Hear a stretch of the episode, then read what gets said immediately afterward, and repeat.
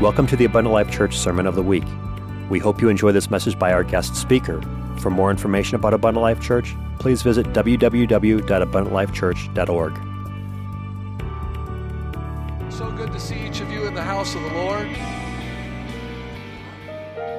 We have some very, very special guests with us tonight. Sister Ellingson and her family are around here somewhere. I saw them before service. There she is. So glad to have her with us. Children are over by the youth. Good to have you with us. And uh, the Sanders have been united. Hallelujah. Sister Sanders, Jordan, and Brooklyn are with them. And uh, boy, did we have a great service on Sunday with Brother Sanders. Amen. What an awesome, awesome service. Know what? I, I never get jealous of people that can preach and teach better than I can. And uh, I want you to have the finest preaching and teaching that we can bring to abundant life. Because it's only going to make us better, make us stronger, make us more useful in the kingdom. Amen? So, Brother Sanders has graciously um, said that he would come and minister to us tonight. Brother Sanders, come and take your liberty. We love you and your family and your ministry. Speak the word to us tonight. In Jesus' name.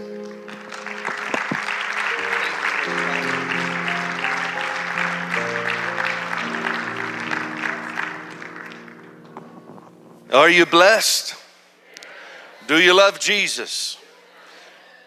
Do you love your pastor and his family? Show them one more time.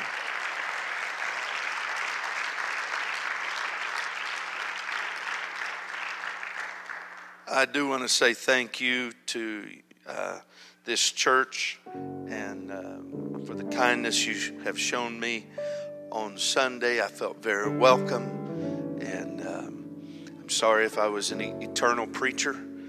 Uh, somebody got that real good over there, and uh, but um, I do want to say thank you to your pastor because we are united again because of him. Amen. And I, it's good to see my wife and my girls and uh, to be with them. That is a blessing.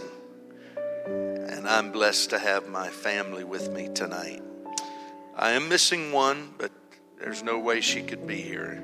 Amen. She's on the other side of the world, right? Well, California. She's in the left coast and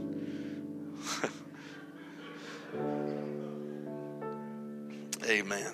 But uh, it's a blessing to be here, and tonight uh, my wife is going to greet you, and, and uh, they're going to sing. And then I believe God is going to motivate us tonight. How many of you want to do something for God? You really want to do something for God? Amen. God bless you. You may be seated, Sister Sanders. Aloha. we come from the land of sunshine. no winter coats. As you can see, we had to buy winter coats today, and my daughter still not taking her winter coat off. I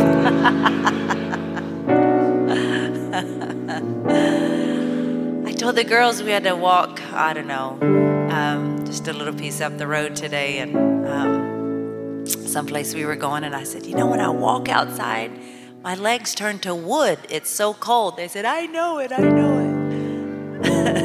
I finally figured out that the blood in our veins is just freezing solid and it's just a little bit harder to walk. I promise you, when you it is 60 degrees in Hawaii, you will see people with fur coats. No lie. we are all wimps when it comes to the cold, but what a beautiful place, what a beautiful state and above all, to come into the warm presence of Jesus Christ in this place. Amen. I appreciate Brother and Sister Kylie and their kindness to my husband. And don't let him fool you, he's very long winded at home, too. the, the guys tease him and say, Pastor, when you say I'm closing, we got it clocked 20 minutes right there. If you just start your messages with I'm closing, then we'll be good, Pastor. but I appreciate coming to a place where um, people just have a heart to worship the Lord. And um, so appreciate this praise team. And I appreciate people that are okay for God to get the glory, and it's just all about lifting Him up. Amen. As you can imagine, Hawaii is a great big melting pot. Um, my husband, my father was born and raised in Hawaii. He's Filipino, and um, so um, there's just every nationality. And in our church, we have oh Malaysian, Indonesian, we have Filipinos and Chinese and Japanese and Tongans and Hawaiians and Africans. Every once in a while, we let a few Caucasians come in so the pastor doesn't feel lonely, but. Uh, I love that God speaks every language. And I love that number one language that He speaks is the language of your heart. So sometimes you're just crying and you don't have the words to say because your heart is breaking, or you just say, Oh God, or Oh me, or Where are you? He knows that language. So this song is in a few different languages and it says, Holy is the Lord.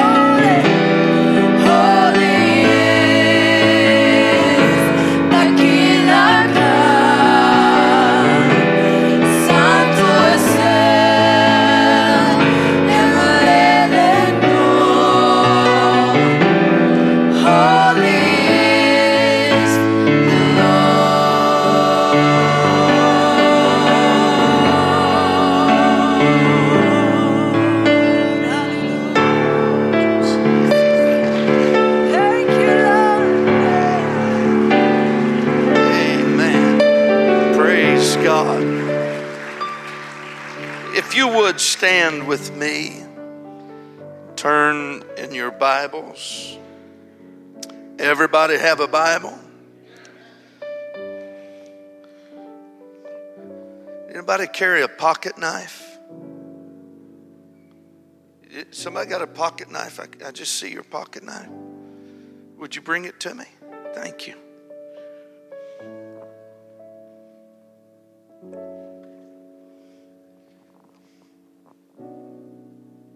Is that sharp? Stay ready. That's a nice knife.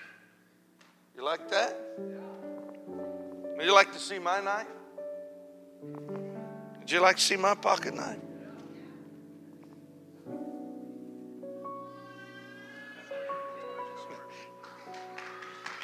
Amen. Thank you.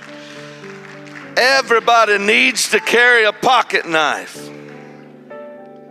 How many of you want to do something for God? Uh, in three, the first three years we were in Honolulu, I taught over 500 Bible studies in one Starbucks. Now, how many of you believe coffee is the will of God? I say you can't go to heaven if you don't drink coffee. Amen. And so grab your Bible, Sister Evangelani, which someday you'll have a chance to meet. She's a great evangelist. She preached at our church a Bible revival and we need a Bible revival. Said we need a Bible revival. I taught over 500 Bible studies in those three years, and something very interesting happened. All of a sudden, an iPhone came out.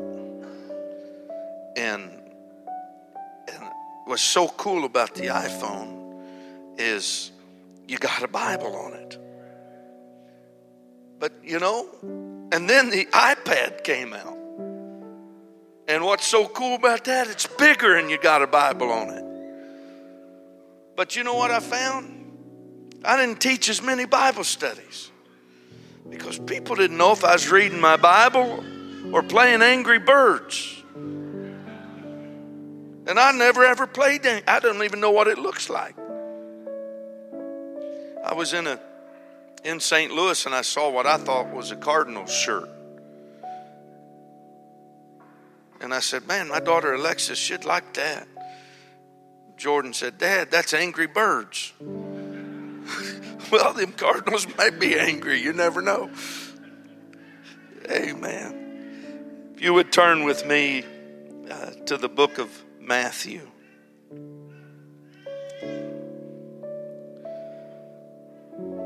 the ninth chapter of Matthew.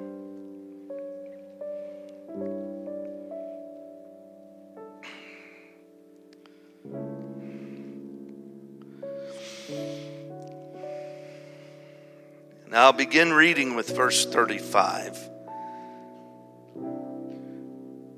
And Jesus went about all the cities and villages, teaching in their synagogue and preaching the gospel of the kingdom and healing every sickness and every disease among the people. But when he saw the multitudes, he was moved with compassion on them because they fainted and were scattered abroad as sheep having no shepherd. Then saith he unto his disciples, The harvest is truly plenteous, but the labors are few. Pray ye the Lord of the harvest. Everybody say, Pray ye. That he will send forth labors into his harvest. Let's pray. Lord, in the name of Jesus, I ask that you will touch us with your presence, touch us with your word Move us tonight with the message that you have given to us. In the name that is above every name, we will not only be hearers, but we will be doers and we will respond to your word. In Jesus' name. Turn to two people and tell them, I'm glad Brother Sanders is preaching tonight.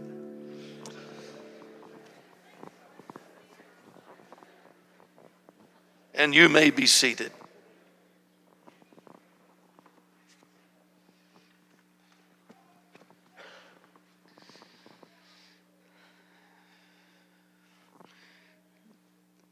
Just briefly want to discuss the portion of Scripture, and then I'm just going to talk to you uh, kind of from my heart about, uh, about reaching the lost. Um, let's look at this Scripture for just a moment. Uh, up to this point, there was one in the world that was preaching the gospel of the kingdom. His name was Jesus. Up to this point, there was one that was going throughout all the cities, healing all manner of sickness and disease. His name was Jesus. To this point, there was nobody else that was, was, was preaching this gospel of the kingdom. It was one to reach the entire world. Have you ever felt like it was impossible for us to do the job that we, the task that's set before us. When you look at the world and you look at the number that is in the apostolic church, it looks un, almost impossible. Amen? But you stop and look at what Jesus did. He was one, and then all of a sudden, he began to move on his disciples. You see, he was ministering because he was moved with compassion.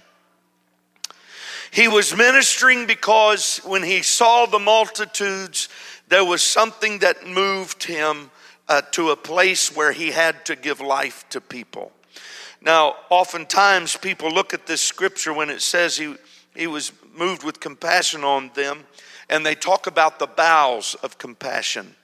And they will tell you that it, it, it refers to the bowels. But I want to talk to you about this word compassion. It's not just the bowels. Amen. It's actually the spleen and life giving organs.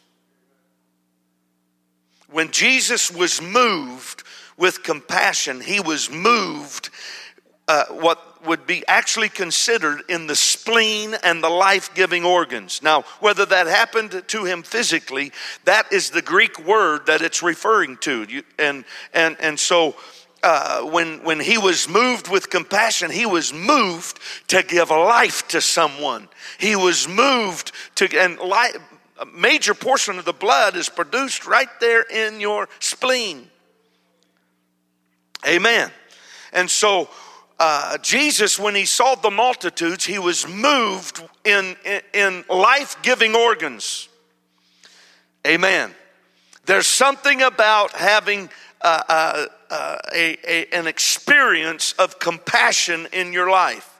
And when he when he saw that and he was moved like that, he looked to the the, the men that were following him, those that he had chosen, that had never preached the gospel, that had never spoken to uh, uh, uh, the gospel of the kingdom. They had never laid their hands on someone and then uh, uh, received their sight. They had not experienced that as of yet. But then when Jesus was moved with compassion, he said, This task has got to be met. This challenge has got to be accomplished. We have got to do this. And so he looked at them and he said, Pray ye. And I've heard many messages on prayer. And, and, and I think I mentioned, do you ever felt like your prayer was insufficient? And I talked about my uncle Jimmy getting, oh, God, right? Amen. Anybody remember Uncle Jimmy? Amen.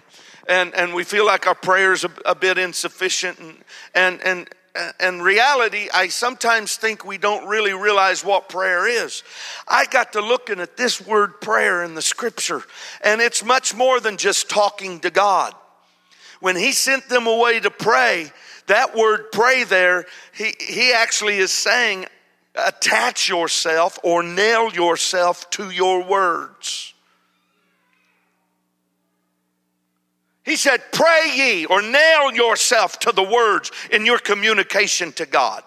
You see, sometimes we don't pursue, we, we, uh, we don't uh, feel like we are accomplishing things in prayer because we've not really nailed ourselves to our prayer.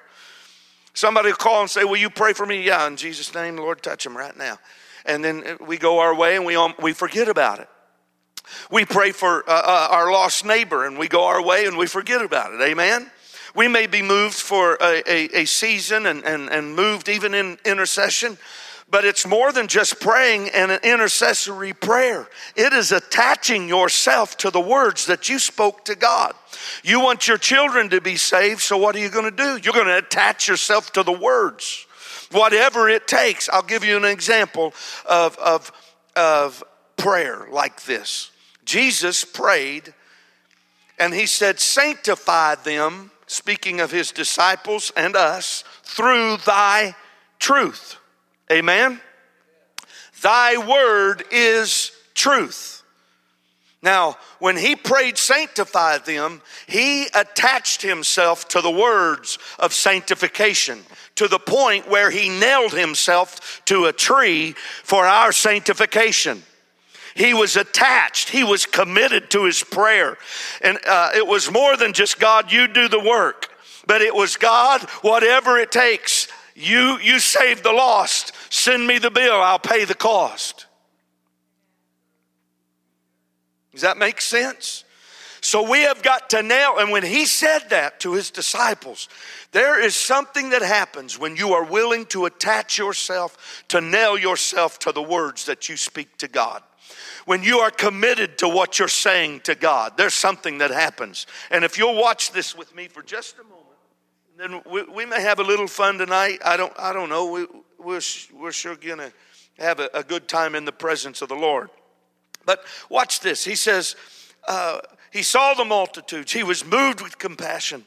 And, and, then he said to his disciples, The harvest is truly plenteous, but the labors are few.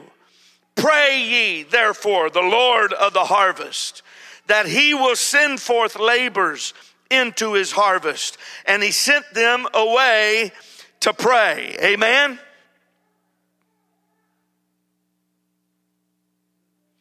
If you would take your Bible, turn to the very next chapter. Verse 1. Now, Matthew didn't put chapters and verses in the book. It was placed there for our convenience to locate particular areas of the scripture.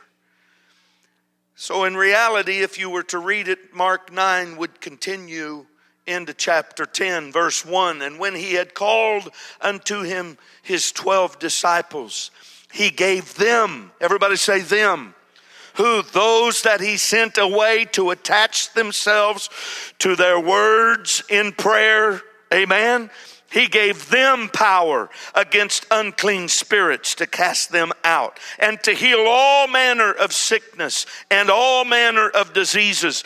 So those that he sent away to nail themselves to their prayer when they when they saw the harvest, nailed themselves, committed themselves to the words that they spoke.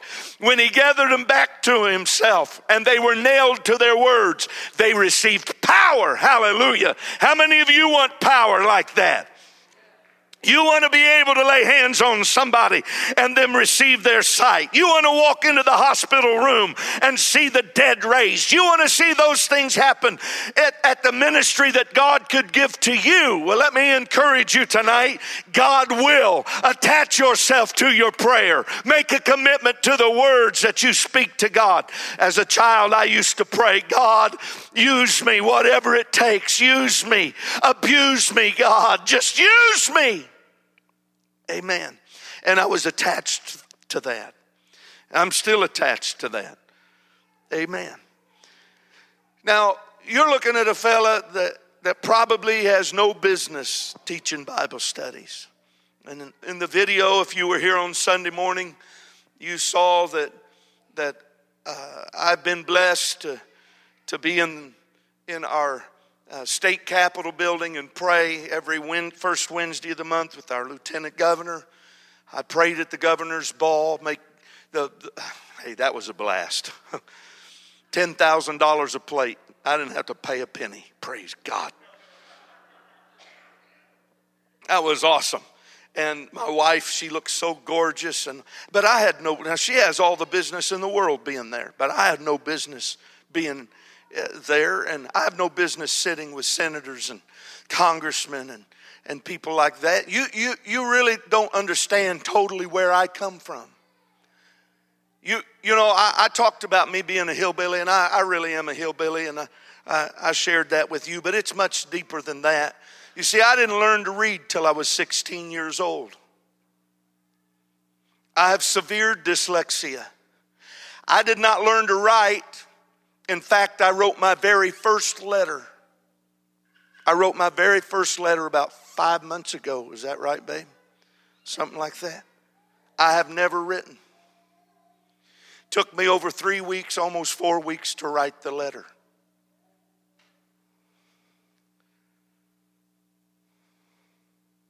had no business being in the Middle East and and and and being in upper parliament. My wife and I had we, I had no business God putting me with people like that. So when I say anybody can teach a Bible study, I'm telling you anybody can teach a Bible study. And I want to motivate you tonight.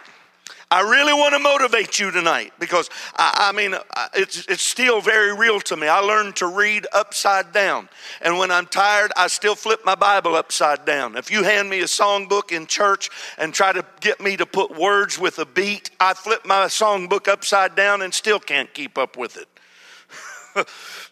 Uh, it's just, it, it's crazy. But, but this is the thing this is the thing. When I, I, actually drove myself to the teacher who taught me to read, you have to understand, I, I, they put me, Brother Kylie, in a mental hospital to find out, only to find out that I couldn't read. I wasn't a natural baseball player. I played baseball and I worked hard to play baseball so I would be accepted. It didn't come natural to me. I hit 38 home runs in two seasons. I played on a traveling team and, and the, and the uh, Babe Ruth League. I hit 38 home runs on a high school baseball field. Never played high school. I mean, never went to high school. Studied history, business, theology, and broadcasting, and never got a high school degree.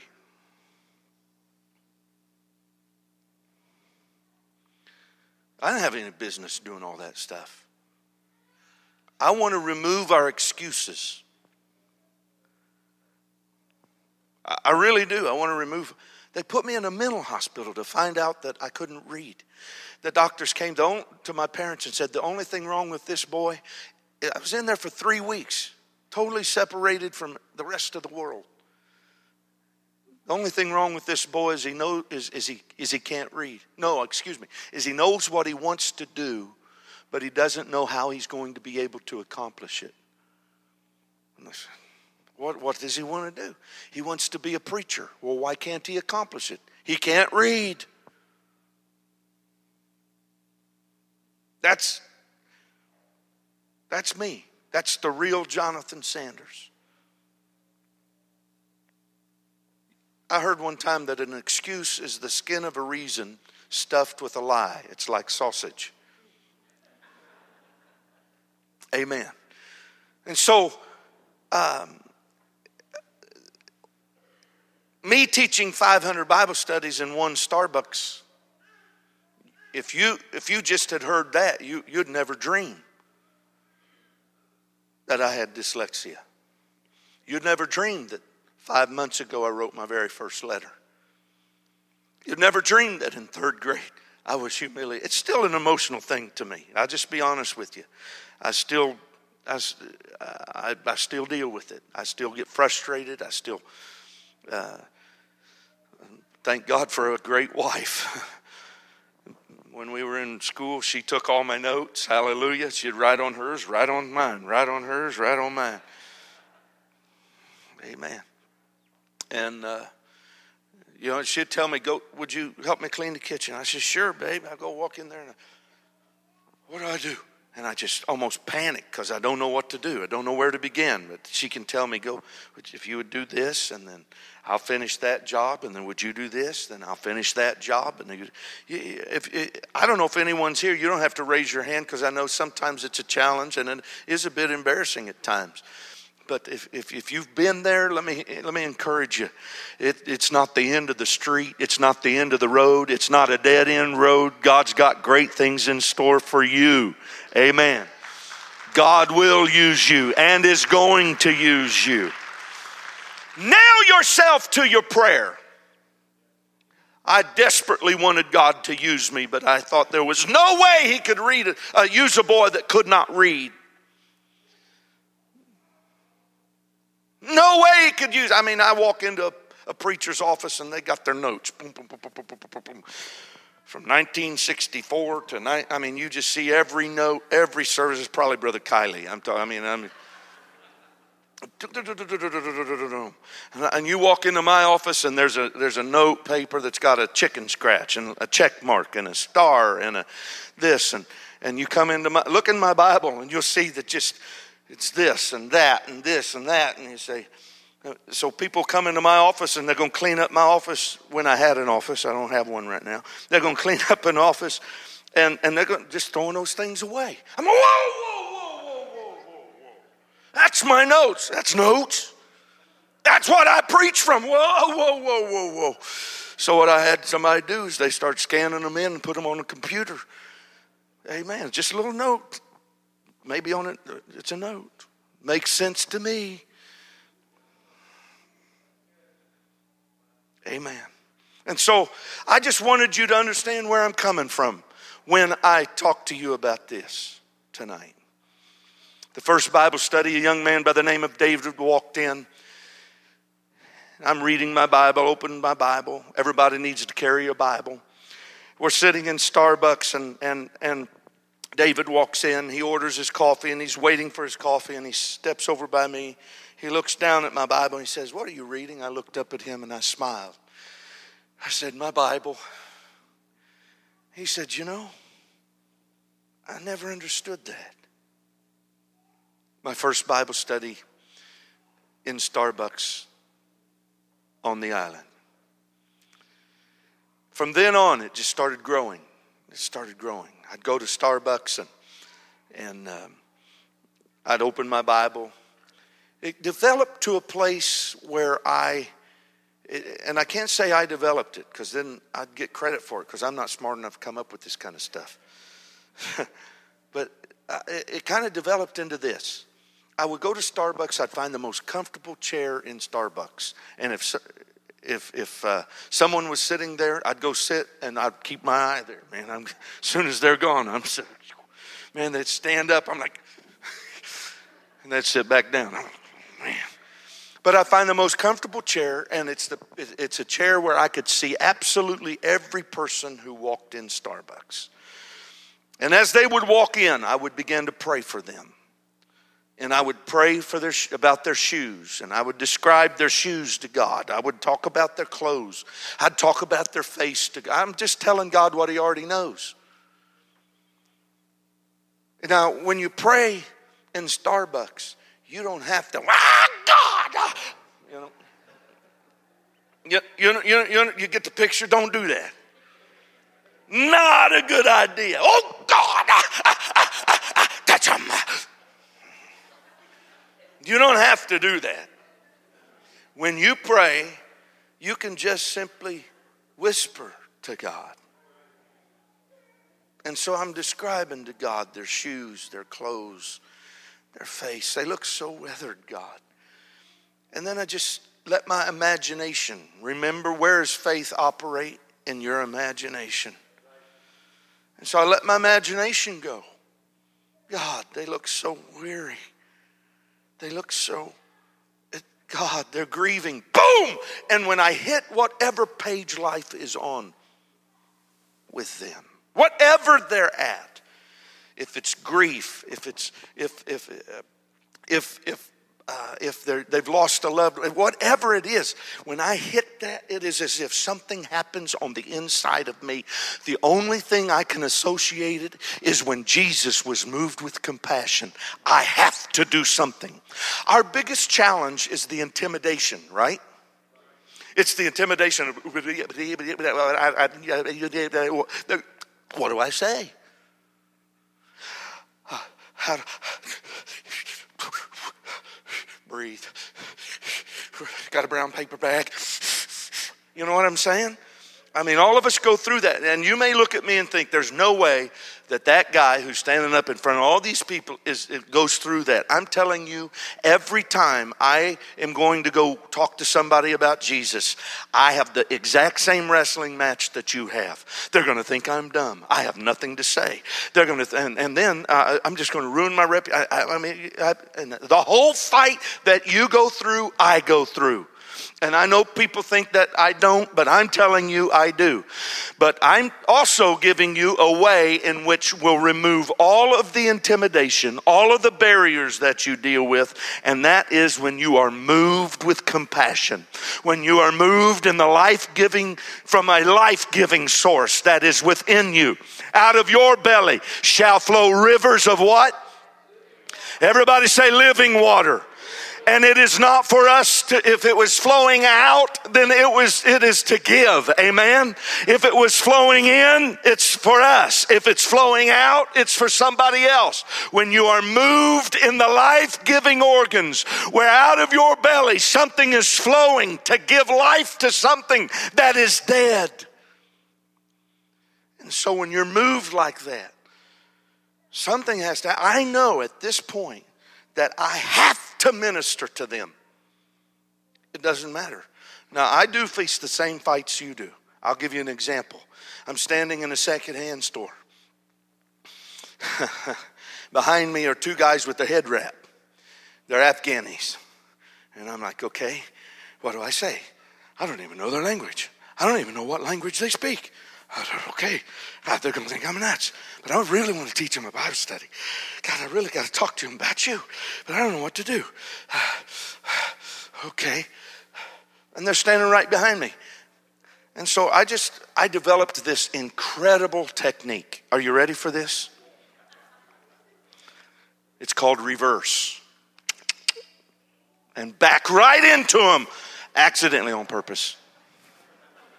Oops! And then you got to say something, and the first thing out of your mouth is usually, Excuse me, uh, uh, and boom, whatever comes out. You probably can't mess up so bad God can't fix it.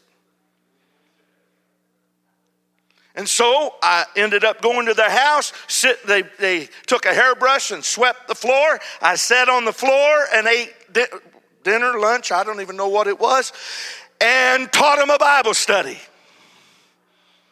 just because I couldn't think anything to say. So, er, reverse. Oh, excuse me. We were sitting in what is it, spaghetti factory, and we're sitting with the pastor and and the family, and and and you know. I'm, I'm, probably a little bit rude sometimes. I, if, I, if I get to talk to people about Jesus, I forget that we're with company, you know. And so I, I, I'm watching this family, and I'm sitting with this pastor and my family and his wife and his family, and, and I'm ready to, I'm like, I got to talk to them. I got to talk to them. I got to talk to them. I got to talk to that family. And they were sitting just kind of right beside us. And so I got up and went to the bathroom. I didn't have to go to the bathroom. I had to talk to them. So I come back, I can't think of anything to say. I don't know what to do. So I'm standing at the table, talking to them. Their table's right there. And so I can't think of anything to say. I can't think. So reverse. Boom. And I backed right into their table. Oh, excuse me. My, you have a beautiful family. Taught them a Bible study, baptized them in Jesus' name. They received the Holy Ghost. Amen. You see, I fight the same battle you do. I fight the exact same battle you do. I, I, I, I, I do. But sometimes it's instead of going like this at the, the pool, oh, it's cold. You just got to go. I know it's cold. I know it's cold. I know it's cold. Right? And that's just sometimes what you got to do when it comes to talking to people about Jesus. I know I may look dumb. I know I may look foolish. I know I don't have all the words to say and I can't put, and I'm not smart enough. I know I can't read. What if they ask me? What if they.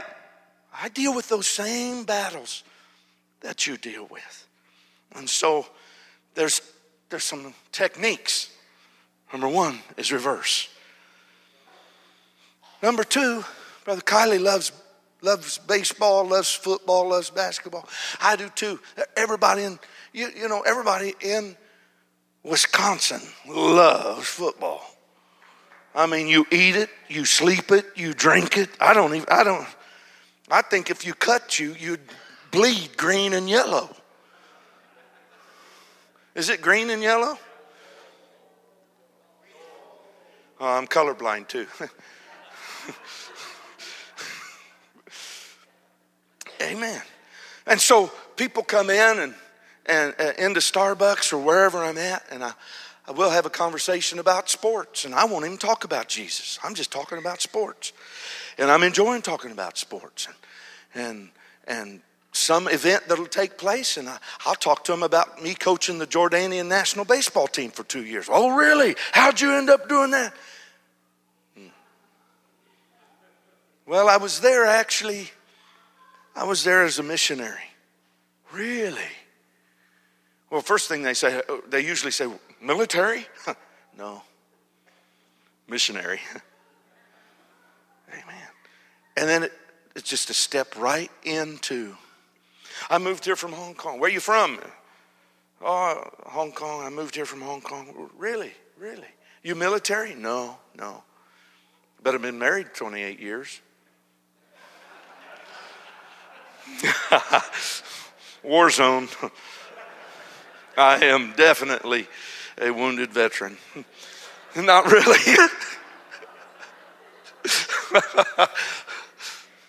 no, um, but you know, and those conversations. How'd you end up in Hawaii?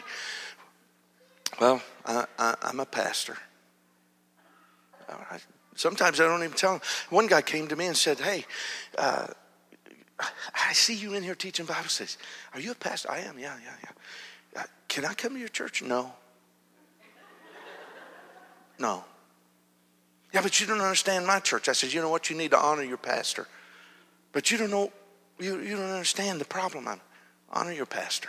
I wouldn't let him come to my church for a long time. Finally, we baptized, we got the Holy Ghost, and I found out why I didn't want him to come to my church. Not really.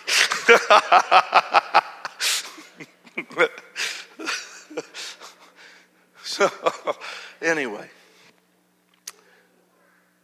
I'm, I'm, I'm sitting in Starbucks and I'm praying, and, and a lady walks in, and, and she's standing in line to order. And she looks over and sees me. And you'll see I always look that direction because I always set that direction. And she looks over and she sees me. And she starts crying, and I'm praying for her. And I'd never seen her before. And she's trying to get ready to order. And finally, she gets up and she orders. And She's crying and she goes over, she gets her coffee and she gets over to the condiment bar and she's trying to put cream and sugar and she's spilling. And finally she just leaves her coffee on the on the bar there and she just comes over to me and she's crying and she says, You're a waterfall. You're a waterfall. There's such peace coming off of you. I want what you have. Lindsay was her name. Amen. You see, over 80% of the Bible studies, when I am sitting there praying for them, approached me.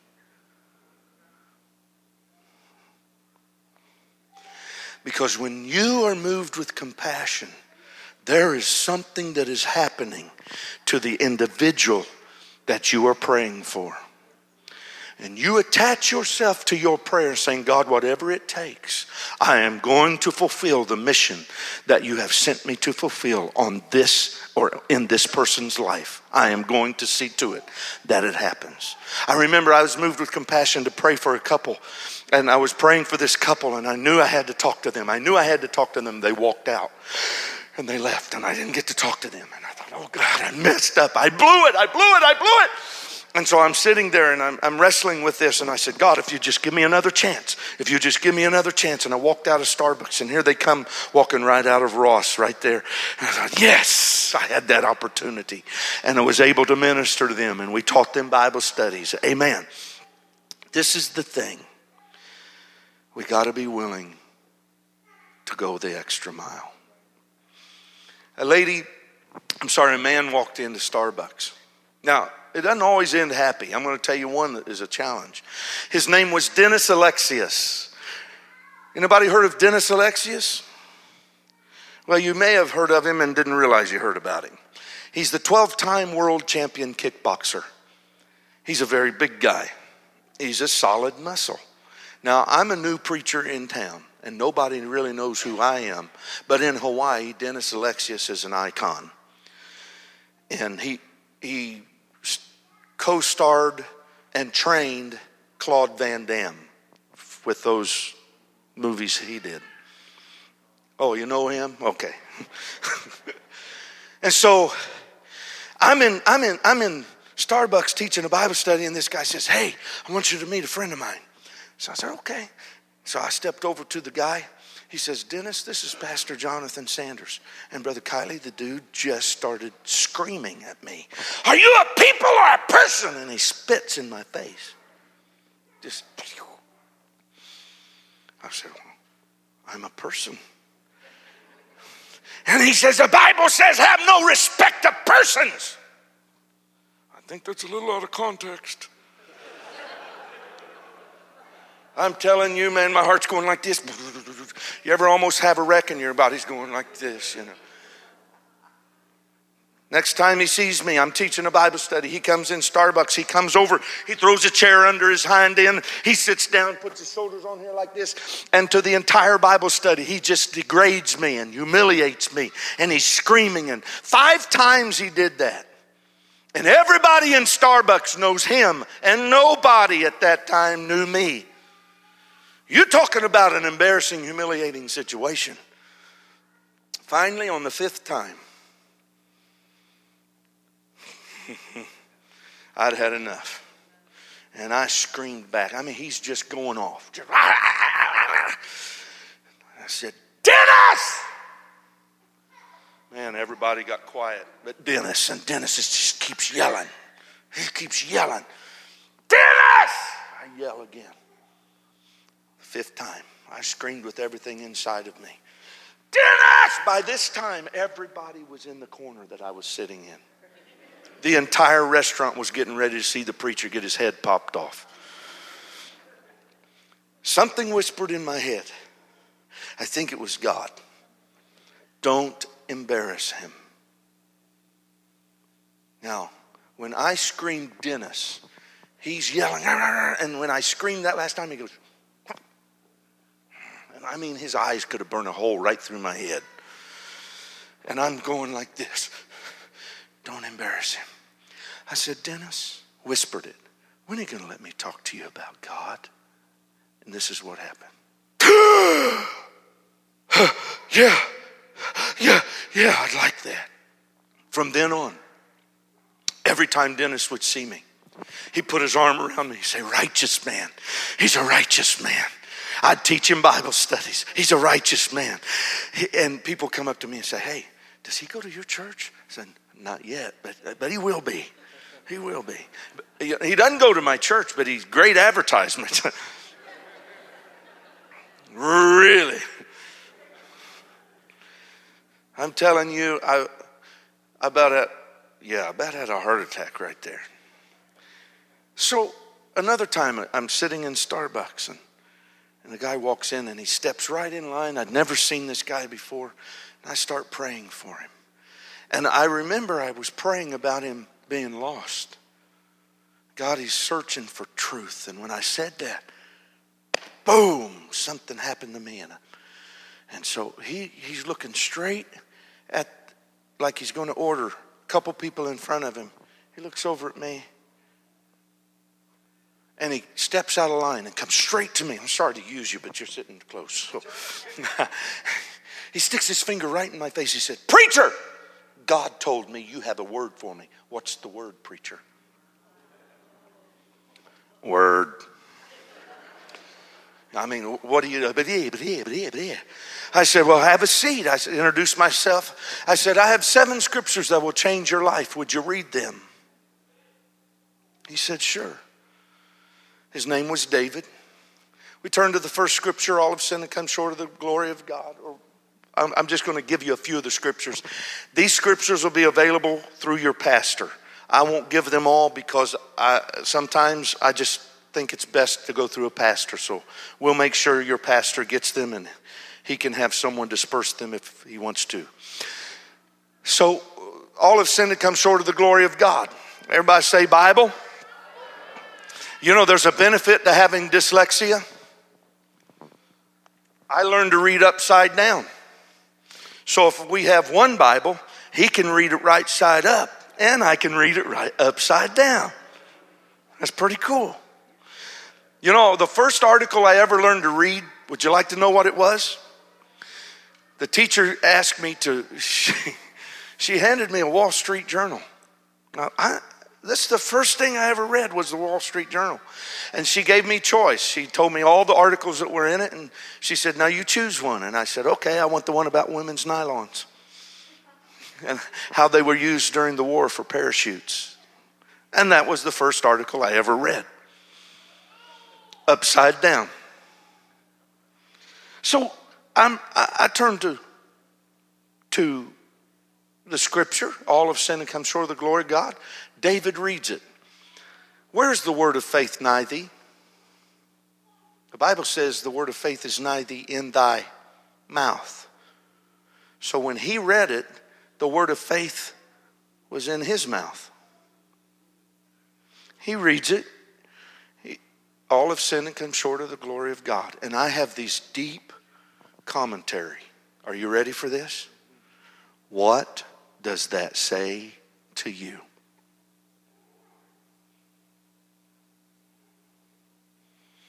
He looks at me and he says, Everybody's a sinner. I said, Yeah, that's right. And I was quiet. That's one of our biggest challenges is to be quiet. Did you know the Bible teaches us to study, to zip the lip, to be quiet? well, I'm apostolic. I got to tell somebody. I understand that. But be quick to hear, slow to speak. And so I was just quiet. And he says, he points his finger right at me and says, You're a sinner. I said, You're right. And I'm quiet again. He, David drops his eyes and he says, I'm a sinner. And when David dropped his eyes, you could just feel the presence of God sweep into that place and conviction. The next scripture, turn to it. The wages of sin is death, but the gift of God is eternal life. David, would you read that? He read that out loud. I said, David, what does that say to you? He said that if I sin, I will die, but God wants to give me eternal life. Next scripture. God's not willing that any perish, all come to repentance. What's that say to you? God doesn't want me to perish, He wants me to repent.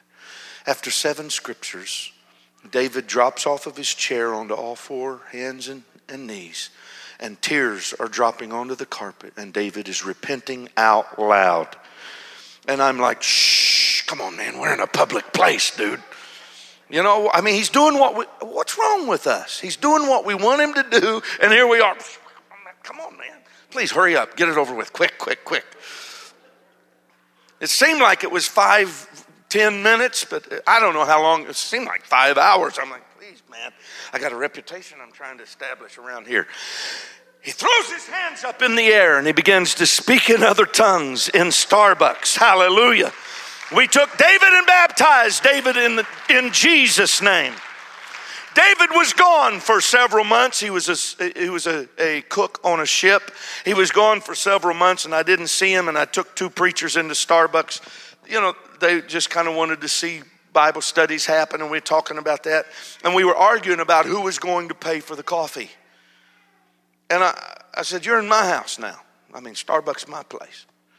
I said, So I'm paying for the coffee. No, no, no, no, we got this. I said, No, I got it. I got it. So they ordered. I convinced them. They ordered. I ordered. They're talking, just chattering away. And I reached back to pay for the coffee. I don't have my wallet. Oh, man. I won the argument. I'm, I, I was, I, and now I'm embarrassed. The lady turns to make the coffee, and, and, and, and I'm getting ready to just oh, I don't want to have to tell them I don't have my money. I'm so embarrassed. And I turn to tell them, and I hear, Pastor Starbucks, man, and he bumping through everybody to get to me, and he says, I hadn't, and whispered in my ear, gave me a hug, shook my hand, gave me a hug, said, I hadn't had a chance to pay my tithes. And he puts cash in my hand just in time for me to turn around and pay for that coffee.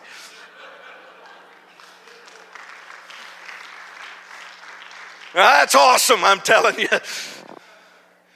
Amen. You see, you can do this anywhere you are.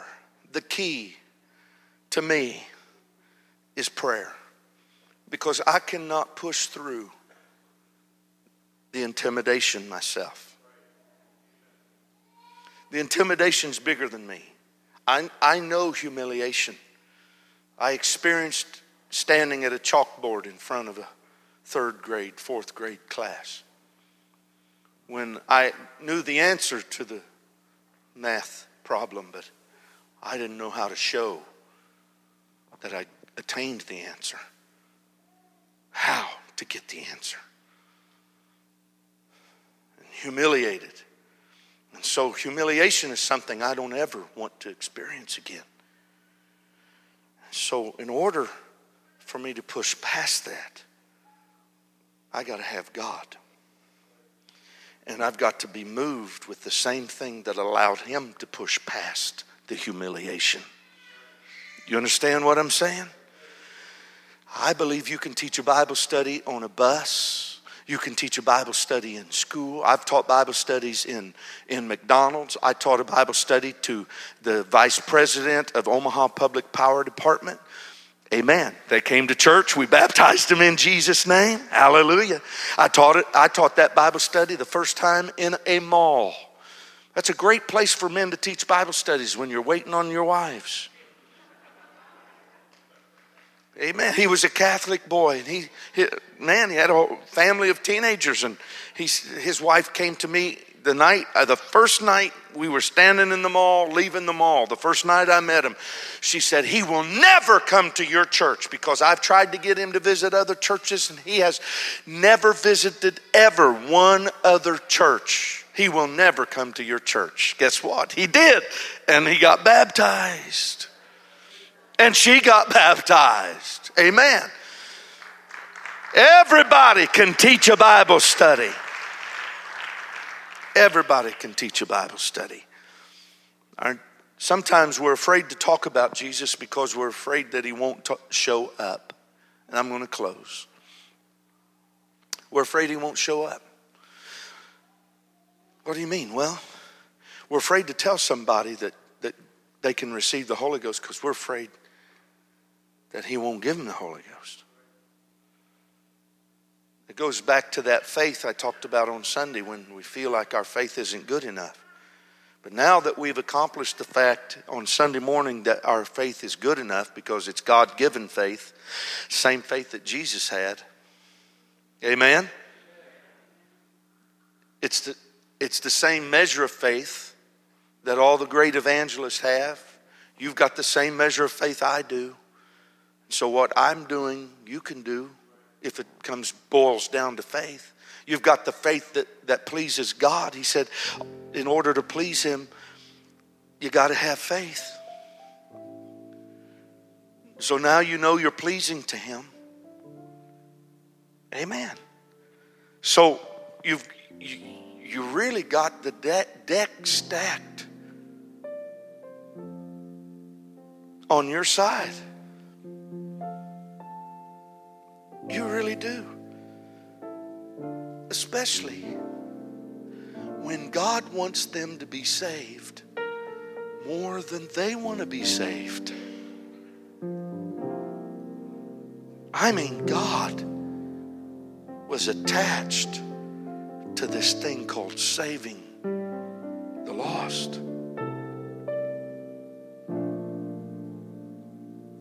So, what can I do? Taught Bible studies in Arabic to Adel. I think I mentioned that on Sunday. We've sent over 45 Japanese to Japan filled with the Holy Ghost, and I don't speak Japanese. We've baptized Spanish people in Jesus' name, and mi español muy poquito. I speak very little Spanish. English Bible and a Spanish Bible. There is no cultural barrier, and there is no language barrier when it comes to the Word of God. His Word will accomplish His pleasure. It's not what I do that wins them. It's what He does through us that wins them. How can they hear without a preacher?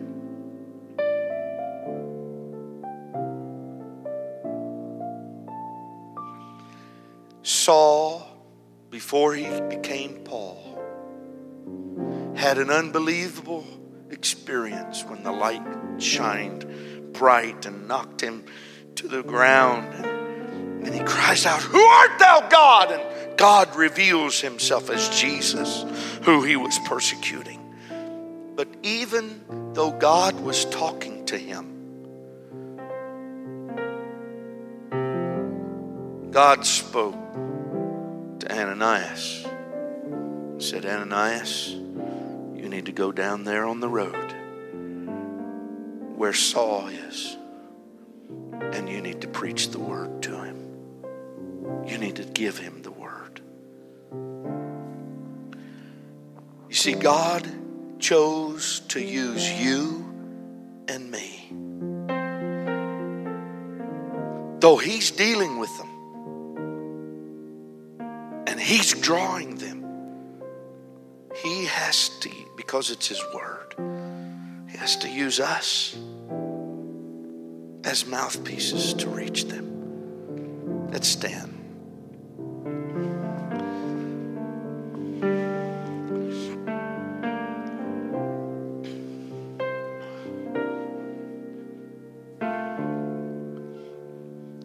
There was a young man by the name of Lou.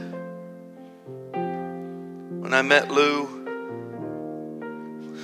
he was banging his head into the dashboard of a car. His mind blown on drugs, just and he's screaming, just like this. I mean, hard, hitting his head into the dashboard of a car. And he's screaming, I need help!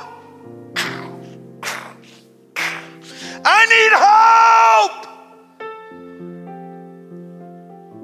I stepped to the front fender of his car and I said, I think I can help you with that.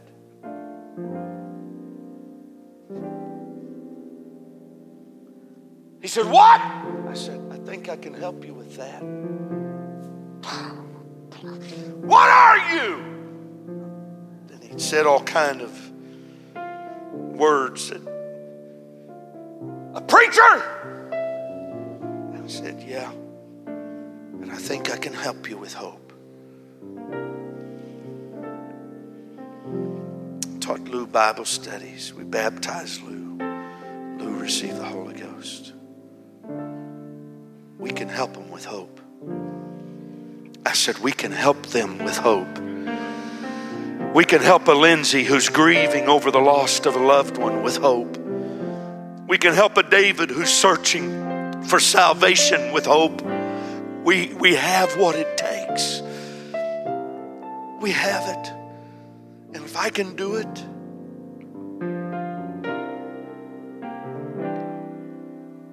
if I can,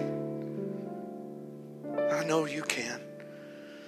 Right where you're standing, would you ask God to help you to know how to attach yourself to your prayer about the lost? God, give me the hammer, give me the nail. Whatever I need to be able to nail myself to the words of my prayer when I pray for my neighbor, when I pray for my family. Would you help me tonight, Lord? Right now, I'm going to ask you if you would join me in this altar area and let's come for just a few minutes and let's make a commitment to God. Would you come?